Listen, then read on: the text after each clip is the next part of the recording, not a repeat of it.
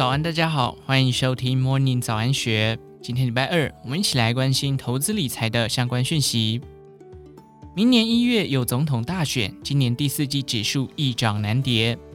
统一投顾董事长黎方国直言，从一九九六年民选总统开始，每次总统大选前一年的十月，台股百分之一百上涨。他表示，即使撇开大选因素，第四季也是全年最容易上涨的季度。由于十二月不仅有投信做账行情，再者对于旗下各公司间有交互持股的集团股而言，也会避免单一公司股价下跌造成相关企业认列评价损失，所以十二月也会见到集团做账行情。进一步展望明年，行政院主计总处预估今年全年的经济成长率为百分之一点四六，明年的经济成长率为百分之三点零八，而明年的通膨应该会逐渐减缓。再加上美国也有总统大选，又有可能进入降息循环，对于台湾等新兴市场国家都有不小的帮助。若以资金面来看，外资从二零二零年至二二年共卖超二点二兆元，近年来则买超千亿元，明年仍值得期待。至于看好的产业趋势中，黎方国指出，包含了人工智慧、先进封装以及近期受到市场瞩目的细光子。这些产业都有机会慢慢随着时间演变越来越成熟，成为主流趋势。李方国也表示，台湾一直在讲台积电供应链，因为台积电最大，但台湾的封装也是世界最大的。台积电现在也重视特殊封装，要透过封装把密度堆叠上去。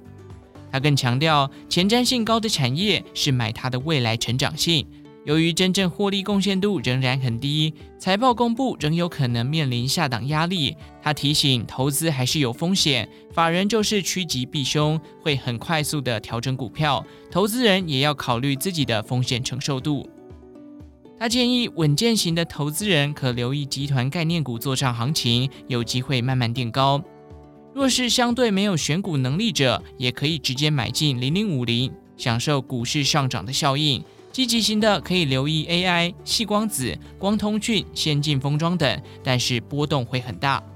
而资深分析师杜金龙也指出，每一年的第一季、第四季上涨几率都较高，约有七成左右。不过，若是第三季跌幅不大，第四季的空间可能就相对没有那么大，但仍然有机会再创今年新高，尤其明年要选总统。从获利面来看，上市贵公司去年第四季获利五千八百八十亿元，与前一季、前一年同期相较几近腰斩。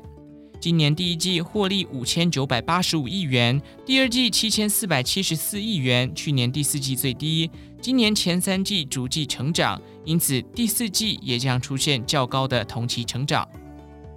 从技术分析来说，近期指数在一万六千两百点至一万六千八百点横盘上行整理。不过九月十五日指数突破季线又出大量，以五百七十七点的测量等幅距离来看，满足点为一万六千八百四十一加上五百七十七等于一万七千四百一十八点，刚好与今年高点七月三十一日的一万七千四百六十三点差不多。不过，对于第四季能否挑战去年四月的一万七千七百七十高点，杜金龙目前的态度仍然谨慎。他表示要看成交量，如果没有量，就有可能还是会回到原来的轨道，甚至是回档测试年线的位置。他也分析，去年指数在一万七千七百七十点位置时，台积电约为六百零二元，但现在台积电股价还不到六百元，只要台积电还在盘整，大盘难免受到压抑。从汇率方面来看，第四季台币走贬的几率高，新台币可能持续贬值。而外资今年来虽然买了台股将近千亿元，但外资整体的持股比率已降到百分之三十八以下。只要新台币呈现贬值，外资理论上在第四季还是会调整台股比重。杜金龙认为，即使第四季应该还有高点，不过明年回档机会仍大，因为今年是上市贵公司获利衰退，股市涨。若明年上市公司获利涨，但股市以强劲反弹下，明年的盘整几率就会比较大。